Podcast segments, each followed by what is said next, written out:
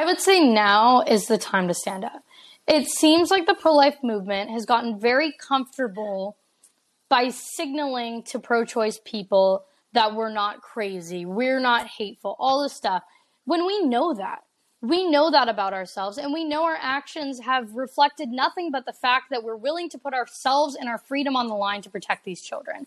So instead of virtue signaling to people who believe they have the moral high ground while simultaneously killing children, it's time for us to stand up.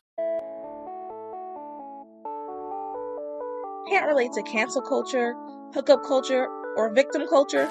Well, neither could we. We created this platform for those other girls. Girls like us who want to give a different perspective from a Christian and conservative worldview. We talk about life, relationships, work, pop culture, and true crime from a Christian conservative perspective. Let's be those other girls that don't just talk about culture, but change culture and bring back traditional values.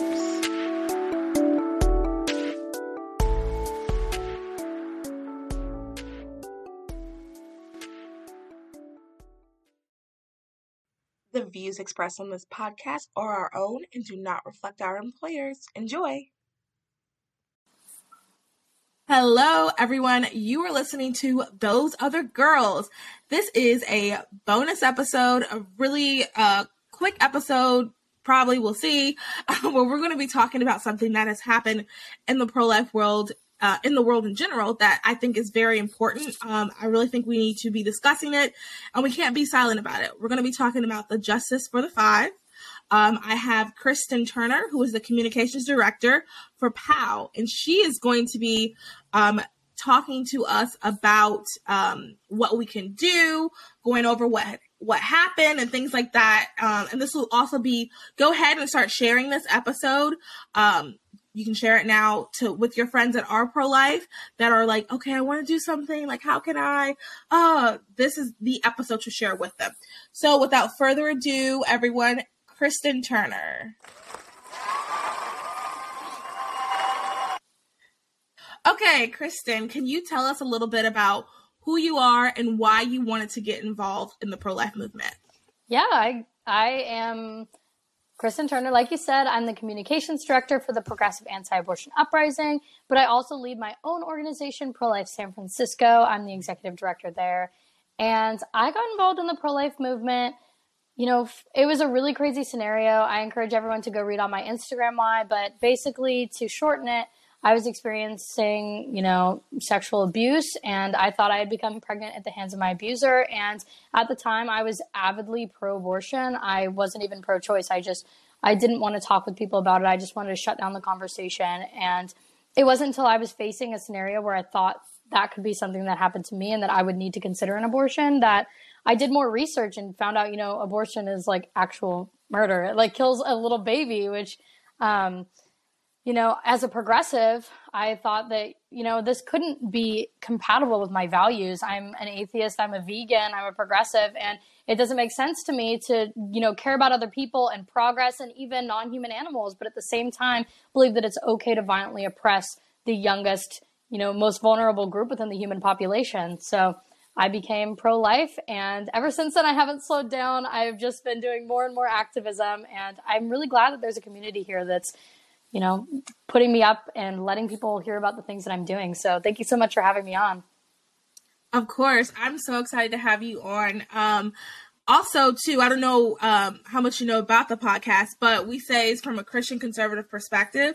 So I absolutely love that you are not Christian conservative, like that you, you're bringing in a different perspective that I think a lot of our audience probably just does not interact with. Mm-hmm. Um, and I just want to also say, a little tidbit in here, that you don't have to be Christian conservative. You don't have to have any type of religious association to be pro-life. Mm-hmm. It's just, like you said, consistent life ethic. Yep. Um, but yeah, so that's great. Um, and I highly suggest everybody follow her um, on Instagram. You will, she is amazing. Oh, um, thank she's you. Done a lot of really, no, seriously, you've done a lot of really cool things. And I'm like, wow, that's amazing. Um, Can you talk now really quickly about what P O W is? Can you um, maybe talk a little bit about like what the mission is? And mm-hmm. Yeah, yeah. So POW is a group of progressives who are organizing grassroots activists to do direct nonviolent action in order to protect unborn people. And we also, you know, we do lots of stuff, but our main kind of thing that we do is we do direct nonviolent action and we educate people about the issue of abortion. So we really saw this rich history of direct action within the pro-life movement. And as progressives, it's something that is really huge within, you know, climate justice circles. It's something that's really big when mm-hmm. it comes to animal rights. And many of us being part of those communities already thought to ourselves, why isn't the pro-life community doing something like this, especially with such a rich history of rescue, a rich history of rescue, which I don't know if you know, but we mobilized like the most people in American history for any single issue, the pro-life movement. Really? Yeah, for direct okay, action. I did not know that. Yeah, because in the okay. eighties and nineties, there was thousands and thousands of people doing these rescues, putting their bodies between the oppressed and the oppressor. And we wanted to bring that back because we don't believe that there's any way to, you know, get justice for the unborn without doing something ourselves, putting our bodies and our freedom and everything on the line, of course, nonviolently, and using every nonviolent tool in our toolbox to dismantle the abortion industrial complex, which is the intersecting interests of the government, of private business, of communities who are invested in the continuation of abortion. So we find where their weaknesses are, and we we do direct action that we know will break down these power structures and take down the abortion industry from the ground up. Love that so much. Can you, so everyone listening, um, not everybody knows what you mean when you say like direct action, direct action and rescue. Can you talk a little bit about those? I know you guys do the pink, it's called Pink Rose Rescue, yes. right? So yes, one of the most that? classic examples of direct action, which there's tons of literature out there about direct action and what it is, but for the purposes of this podcast, we'll say it's, you know, putting yourself between the oppressed and the oppressor, taking action that, you know, has some sort of risk and benefits the oppressed communities. It's not just writing about something online. It's not just, you know, standing with a sign. It's actually going and doing that thing where you are, you know, taking a risk, putting yourself in that situation. So um, there's lots of literature about direct action, but that manifests most specifically um, and most well known in our cause as doing rescues. And there's lots of different types of rescues, but what POW does is called Pink Rose Rescues. So a Pink Rose Rescue, we get pink roses as a nod to Red Rose Rescue, which came up in twenty seventeen. But Pink Rose Rescue creates an inclusive space specifically for people who are not religious or who are of different faiths besides, you know, Catholic or Protestant Christians. And um, we just try and make spaces for progressive people who want to rescue and who want to help the unborn. And rescue can look really different depending on your goals and who's doing it and things like that. So basic definition of rescue is either going inside of an abortion facility or creating some type of barrier to stop abortions from happening. So that was kind of more popular in the eighties and nineties before it became a federal crime with the FACE Act. People would go and they would Um, have thousands of people sit in front of abortion facilities where nobody could access them because, you know, obviously they didn't want anyone to die that day. So they would stand mm-hmm. out there, you know, there were pregnant people, men, women, like everybody, kids, adults, old people.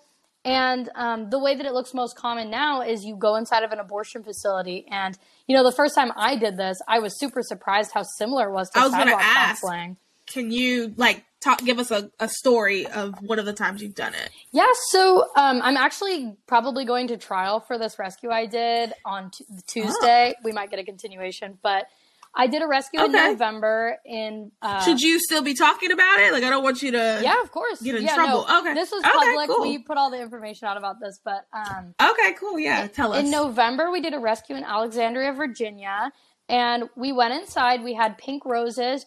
And we went inside and started talking to the people in there and being like, hey, they can't force you to do anything. You don't need to have an abortion. Like, it's a lot like sidewalk counseling. Like, you just go up to them and yeah. be like, this place has a history of medical malpractice. They send people to the hospital all the time. The doctor doesn't yeah. care about your health. Here are the alternatives. So our roses, we include like a little bookmark that's tied to it. And it says pregnant, need help. And then it has a phone number where they can get all sorts of resources.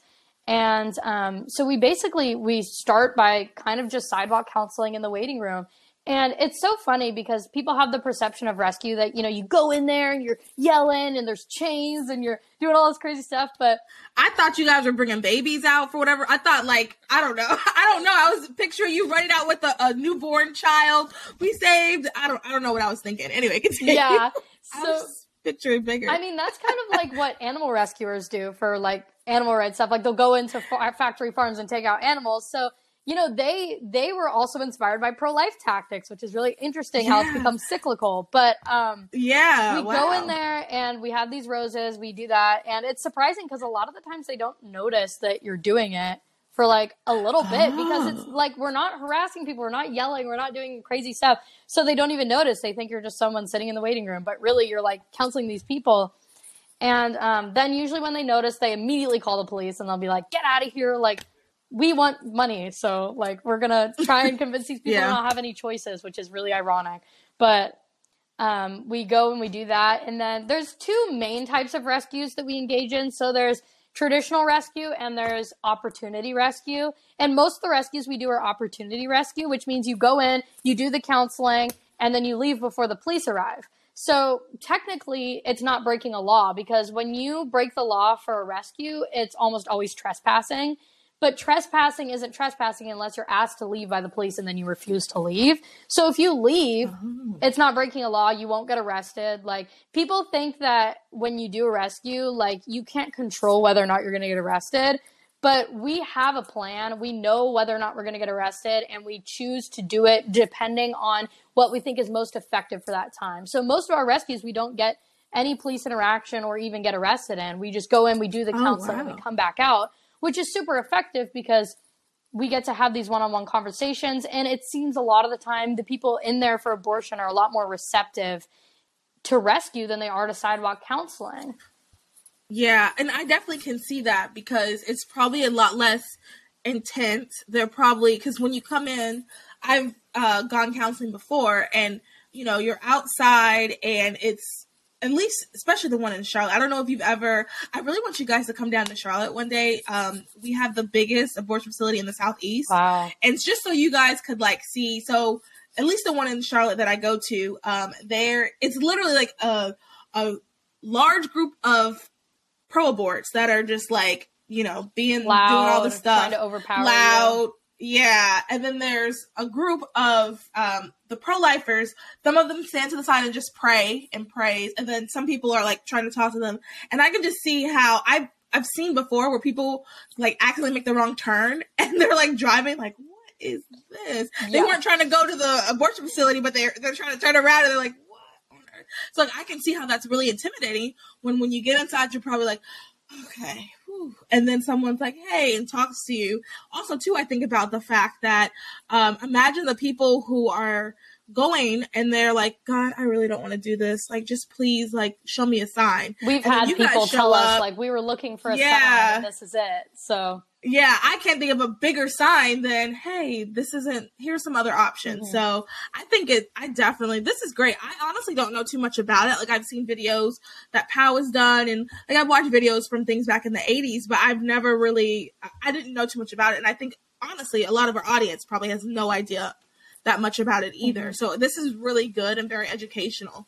Um, So I guess let's transition to what happened um, with Lauren and the Justice for the Five. I, you know, you don't have to like say a dissertation or anything yeah. like that because I will link the press conference that P O W did as well as um, the video that um, Lauren and Teresa did with uh, the Equal Rights Institute. Cool. So if you do want to know the full story, anyone listening, then I'll have that for you. But Kristen, can you just give us like a summary because it was a Because it was during a rescue that this, that she came upon the box. Well, you just explain yes. it really quick. So pro-lifers have kind of a checkered history with the Washington Surgery Center, which is the center that is at the center of this controversy. The Washington Surgery Center is known for medical malpractice, for their abortionist Cesare Santangelo saying unspeakable things. Like in Live Action's undercover footage in twenty thirteen, he admitted that he would let a child born alive during an abortion die. So there's a lot of history around him. One time during an abortion procedure, he botched it so horribly that a woman a- ended up with fetal tissue in her lung. He also oh induced an abortion onto a woman who gave birth in the toilet of a restaurant to a full-term baby who then died. And it's oh, wow. just really sad to see those types of things. So, you know, Lauren and Teresa, they went to this abortion facility called the Washington Surgery Center, and they were doing a Pink Rose Rescue. And um, they did a rescue, and they met a woman, and she... you know, she was facing eviction, and that's the reason she was there for an abortion. So they ended up helping her get between four and five thousand dollars. She wasn't evicted, and she chose life for her baby. And after that experience, they were like, "This center needs more than just one rescue. Like, we need to keep coming back."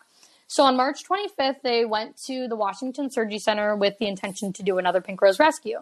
And when they got there, they noticed a medical waste truck, and this medical waste truck had the branding on it that said um, Curtis Bay Medical Waste Center. So they were like, oh, that's probably the person coming to pick up the dead babies, because if you've been sidewalk counseling for a really long time, you may or may not have seen when the medical waste truck comes to pick up all the bodies.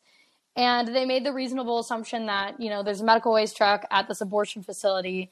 We should, you know, talk to them about what's in the box. And this abortion facility specifically is in a larger medical complex, so they obviously were like, oh, maybe they're picking it up from somewhere else. So they approached the driver, and they're like, oh, is this from Washington? Or I don't know the exact chronological order of the conversation. That's something that Teresa and Lauren know, and they stated that in the press conference. But basically, they were talking to him. They asked if it was from the Washington Surgery Center, and he was like, oh, I don't know. Let me check. And he checked, and the, um at some point in the conversation, they were like, do you know what's in that box?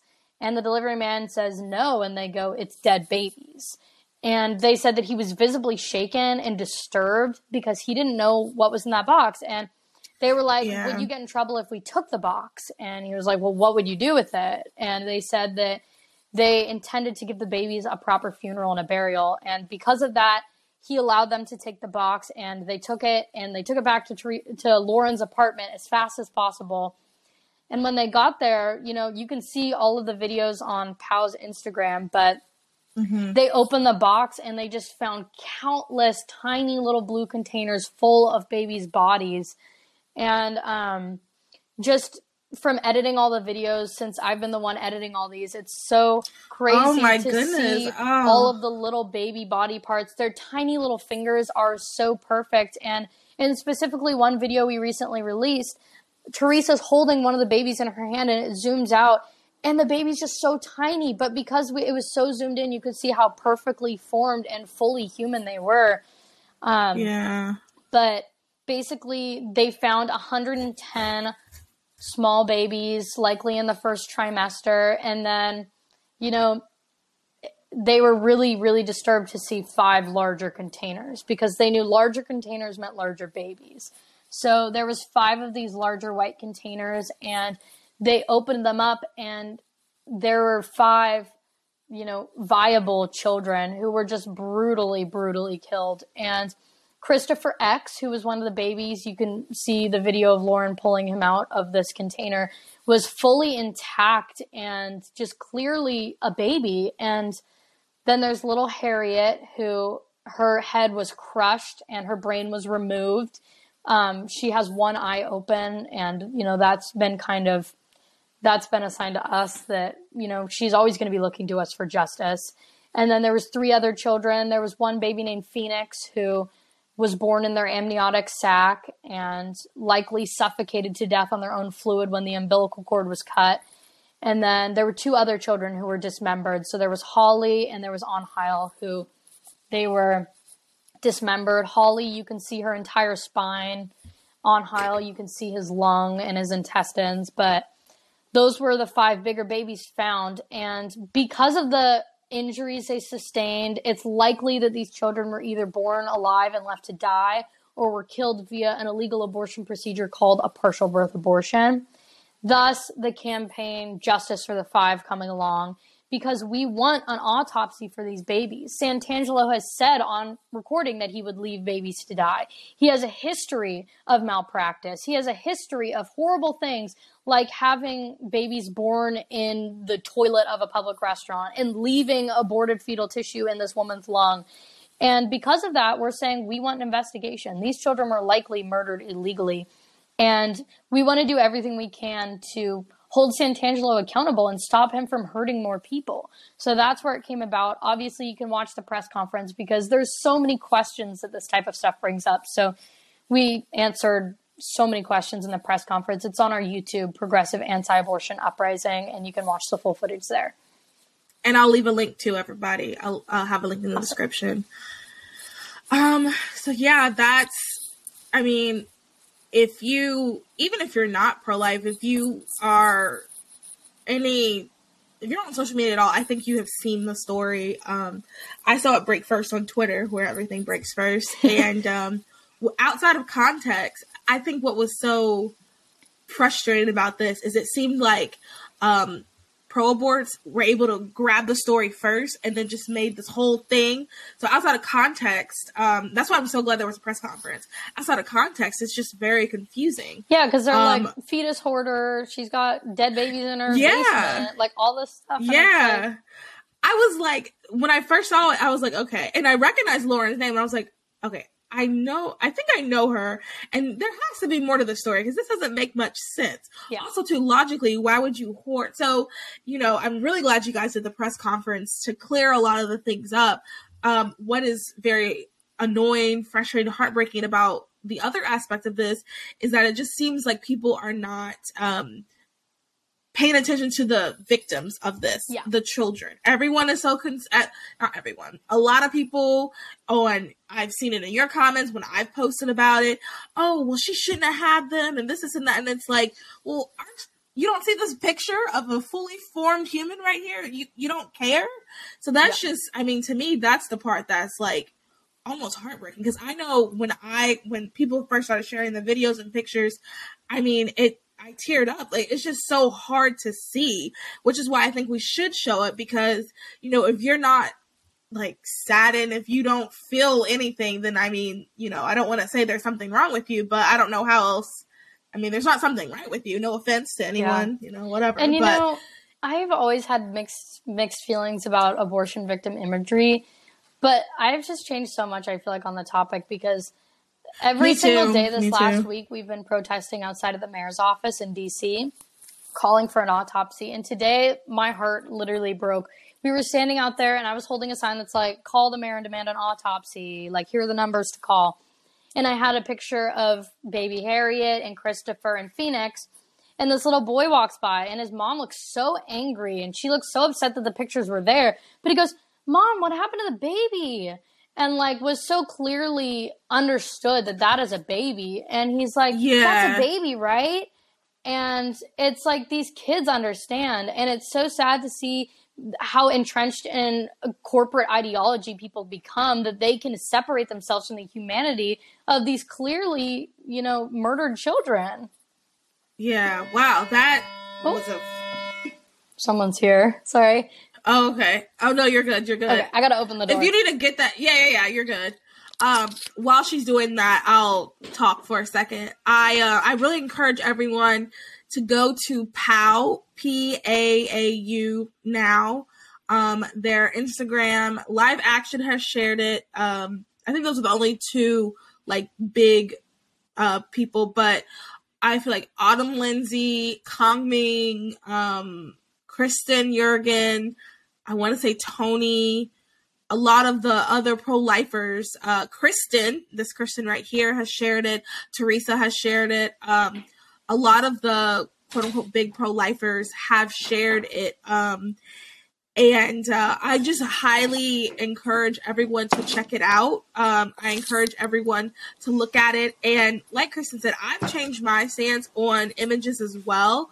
You know, I don't necessarily know if I think they should be a, a pro, if I think they're appropriate, like at the March for Life or like outside of um, an abortion facility. But I do think on social media, there is a place for it. I used to be like, no, not at all. But I, I'm starting to see that there is a place for it, because I think for me, what kind of changed it is just seeing how people are so callous about it and don't care, because that, that just like blows my mind. Yeah. That blows my mind. And um, yeah, I yeah. think I agree. I feel like people deserve a warning. They should choose whether or not they right. want to view them. It, yeah. I do. That's a good point, too. I like that um, after a while, Instagram did start putting up like, hey, this is a trigger warning. Because there are people who, for example, have um, who have trauma in regards to that for various reasons. Pregnancy loss, so abortion regret, yeah. all that kind of stuff. And I yeah, think it's so also I do, important yeah. for the victim's dignity to censor their private parts. I think that that should be... Yeah. yeah. Yeah. No, I agree with that as well. So um, I guess the next question, which is what I want to know, what all of pretty much every, I asked you guys on all of the social medias, and this is pretty much the question that everybody's asking. What do we do? How do mm-hmm. we, I'm in North Carolina. I can't get up to D C. Um, what can I do to help with this? Because I really think that our goal, our focus in this regard for the for Justice for the Five should be to get that autopsy. Yes. I think once we have that autopsy, that's um, we'll be able to show, we'll just know some truth. Yeah. I think that's really important. And it also, I was thinking about like, why, why do we even care? But it just shows the dignity of a human being. And it's, it's crazy that this all happened too, right around Dobbs. I think yeah. it's just like, what a crazy coincidence. Um, but yeah, what can we do? First and foremost, if you are a resident of D C or anywhere nearby, we will be protesting outside of the mayor's office every single day at noon for the rest of this week. And we're also going to be protesting, you know, the medical examiner's office. We post updates about where we're protesting on our Instagram at P A A U N O W, Pow Now. And if you're not in the area, it's really important that you pledge to speak about this issue every single day, because we can't have apathy around this. We can't have people not care, because the only reason that these bodies haven't been incinerated and the only reason that this was national news is because people stood up and they said something and they cared. And we have to keep that pressure. Right now, Congress is on recess. And what we've been doing is we've been contacting everyone that we can who has signed any type of congressional letter in support of our work. And we've been asking them, you know, would you be willing to come to a press conference? So I encourage everybody to call your representatives and say, what are you doing about Justice for the Five? Are you going to sign on to the next letter demanding an autopsy? Are you going to attend the press conference in D C? Those are the important questions. So email, call your senators. You can also, if you're not in D C, it doesn't matter if you're resident or not, please call the D C mayor and demand an autopsy, as well as calling the D C medical examiners. You can find their number on our social media, or you can just Google it, but call them and demand an autopsy. Say, hey, it's your duty to uphold the law, and part of that is understanding that these children deserve an autopsy. I demand an autopsy for the five children that were killed in D C It's just as simple as that. It takes less than a minute, and it's really important. So make sure you call, email your representatives, call the D C medical examiners and the mayor, and make sure to pledge to speak about it on social media every day. Those are really important. Obviously, if you want to help send any type of financial aid to us, we could use all the help we can get in terms of, you know, we have a lot of stuff going on. Lauren was evicted from her apartment because of this, so she's been struggling with oh, that. Wow. Yeah, she...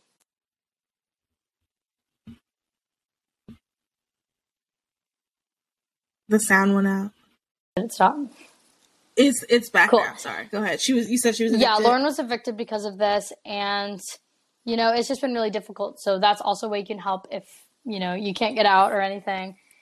Those are the main ways. We really just need people to keep talking about this, because that is the pressure has to be on for these representatives to be held accountable. The mayor of D C mm-hmm. was just endorsed by Emily's List, who is, you know, a huge factor in a huge organization within the abortion industrial complex, and she's running for re-election, so she knows that if she speaks out against about this, and if she does the autopsy, then she's going to probably hurt when it comes to her voters. But this isn't a partisan issue. This isn't about left or right. This isn't about mm-hmm. religious or not. This is about human beings who are murdered, most likely illegally. And even if you're avidly pro-choice or pro-abortion, you should be for the autopsy of these children, because if it's really about safety, if it's about having access to what you consider a right, and that should be a safe right, then it should also mean upholding medical standards for people like Cesare Santangelo.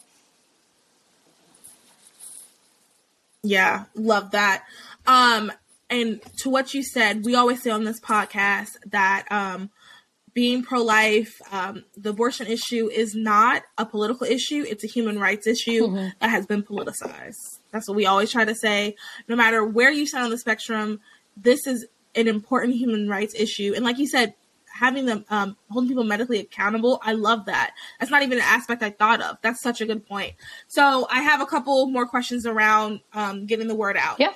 What are some um, talking points we should, um, what are some things that we should absolutely be saying? And then maybe give us two or three things that are, you're like, this is not helpful if you say this. Yeah. So obviously, I think it's important to talk about Cesare Santangelo's history of abuse.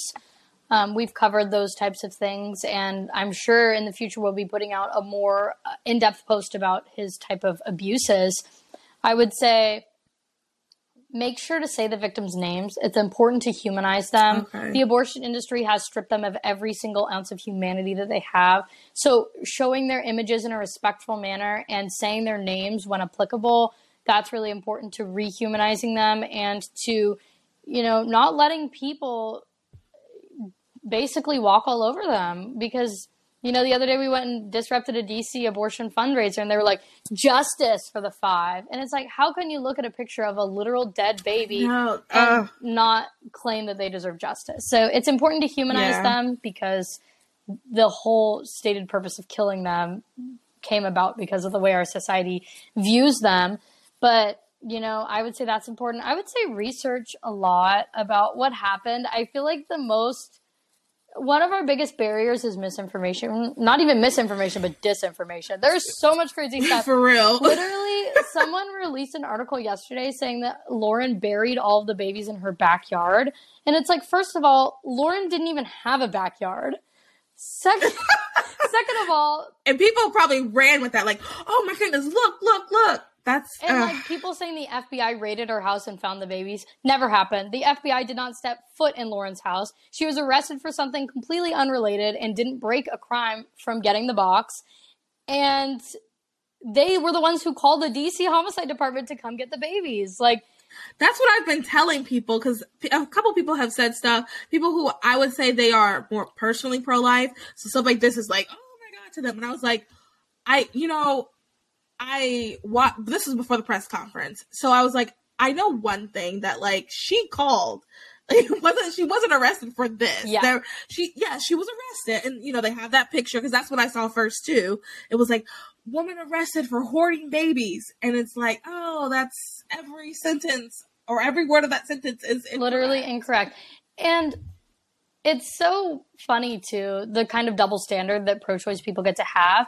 They get to call her mm-hmm. creepy and say it's serial killer behavior to have babies in her house without also acknowledging that the reason those babies are dead and in her house is because of their ideology. So they get to call her creepy for being a baby right. hoarder, but then they also get to say that she hates women and she's taking their private moment to be public, and they get to have it both ways. So that's frustrating. Also... if it's just a clump of cells, why does it even matter? Literally. Like, why do you even care if it's just a clump of cells? Okay, so what are, let's say, three things you can think of that are just not helpful, that you've heard people say, or that you're like, okay, that's not helping the movement? Um, I wouldn't shove victim imagery down people's throats. I think that there's a respectful way to do it, and it's important that you, like, you need to respect people's boundaries, because the research shows that the way that you show victim imagery is important. A lot of times people mm-hmm. get mad at the people holding the signs ex- instead of the people who made that sign a reality by killing the baby. Right. So making right. sure that you have that type of rapport and mutual respect with people that you're talking to can open them up to seeing the humanity of the children. I would also say it's not helpful to, like, talk about, obviously I think people should always talk about abortion and that kind of stuff, but I think it's important to talk about this as a, as a scenario in itself, where you don't need to be pro-life to support an autopsy. So, you know, right. say like these babies were probably killed legally. That's an important thing to talk about. And I would say it's also important to talk about Santangelo's abuses and how those abuses are not an isolated incident. We had Gosnell. We have the people currently at U C S F doing similar practices. And it's important to talk about how this relates to the abortion issue, you know, as a whole. And I think it's also important to talk about you know, later abortions and why they happen. Because so often we get this baseless claim that late abortions only happen because people are devastatingly given a diagnosis where they have to have an abortion, when in reality, all the information we have show that most later abortions are for elective reasons. And I would suggest going to Secular Pro-Life's Master Post about abortion after twenty-one weeks, because they compile so much research from Arizona State, New York Times, all these different sources that show that later abortion has never really been about these isolated different scenarios. And it's really mainly happens for mostly the same reason that first and second trimester abortions happen.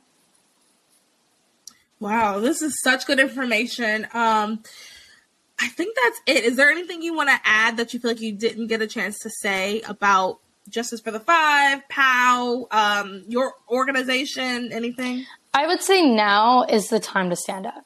It seems like the pro-life movement has gotten very comfortable by signaling to pro-choice people that we're not crazy, we're not hateful, all this stuff. When we know that, we know that about ourselves, and we know our actions have reflected nothing but the fact that we're willing to put ourselves and our freedom on the line to protect these children. So instead of virtue signaling to people who believe they have the moral high ground while simultaneously killing children, it's time for us to stand up, and it's time for us to non-violently rescue. It's time for us to stop feeling guilty. The guilt is done. There is no more guilt when you look in the faces of these five dead children. So I would say mm-hmm. be brave, be bold, and use every nonviolent tool in your toolbox to stand up for these children. If you're interested in doing any type of rescue, we can equip you with those resources and talk you through the ideology and the philosophy behind it, and make sure that you're able to take direct action in a way that you're comfortable with that will make a tangible change for these children. Fantastic. Thank you so, so much. Um, everyone, like I said earlier, make sure you share this. This needs to go everywhere. Any of your friends that are pro-life, um, and honestly, your friends that are also pro-choice, but care about justice, that care about um, medical standards, share this with them. I think this is so important. Um, and we cannot and we will not stop talking about Christopher, Harriet, Aahnhel, um, Holly, Hope, and And Holly. And Phoenix. Hope and Holly? Phoenix. Phoenix. It's Holly and Phoenix. Yes. Mm-hmm. We will not stop talking about them. I'm going to memorize their names instead of butchering them um, on live podcast. But, um, yes, you guys. So, thank you so much, Kristen, again. Everyone, I will link the videos um, of the press conference. I will link Kristen's organization, POW. And um, do you care if I linked your social media yeah, as well? Yeah, go for it. It's okay? At Kristen Turner Life. Perfect. Except on Twitter. And I'll link all that. Yeah, on Twitter it's Kristen for Life because it was too long. Kristen. Okay. But um, okay. there's a there's a memorial post that goes through the names of the five larger babies and why we named them that on POW's Instagram. So if you want to read that, we wrote wrote about their names there. Perfect. And I'll share that um, on our Instagram as well, so you guys can see that. Um, and I'll make sure that everybody gets that information. Um, thanks again. I've probably thank you like three times already, but seriously, thank, thank you so you. much for I having really me. Think, yeah, of course. I really think this was a needed episode just to get some clarity. And I know some people are like, okay, I want to do something. I don't know what to do. I want to do something. So you have explained what we can do. And also to thank you for explaining the rescues, because I know I don't know anything about that. And I'm, I know our audience mm-hmm. don't. They don't know anything about that either. So thank you again. And everyone, um, make sure you share this. See you later. Bye.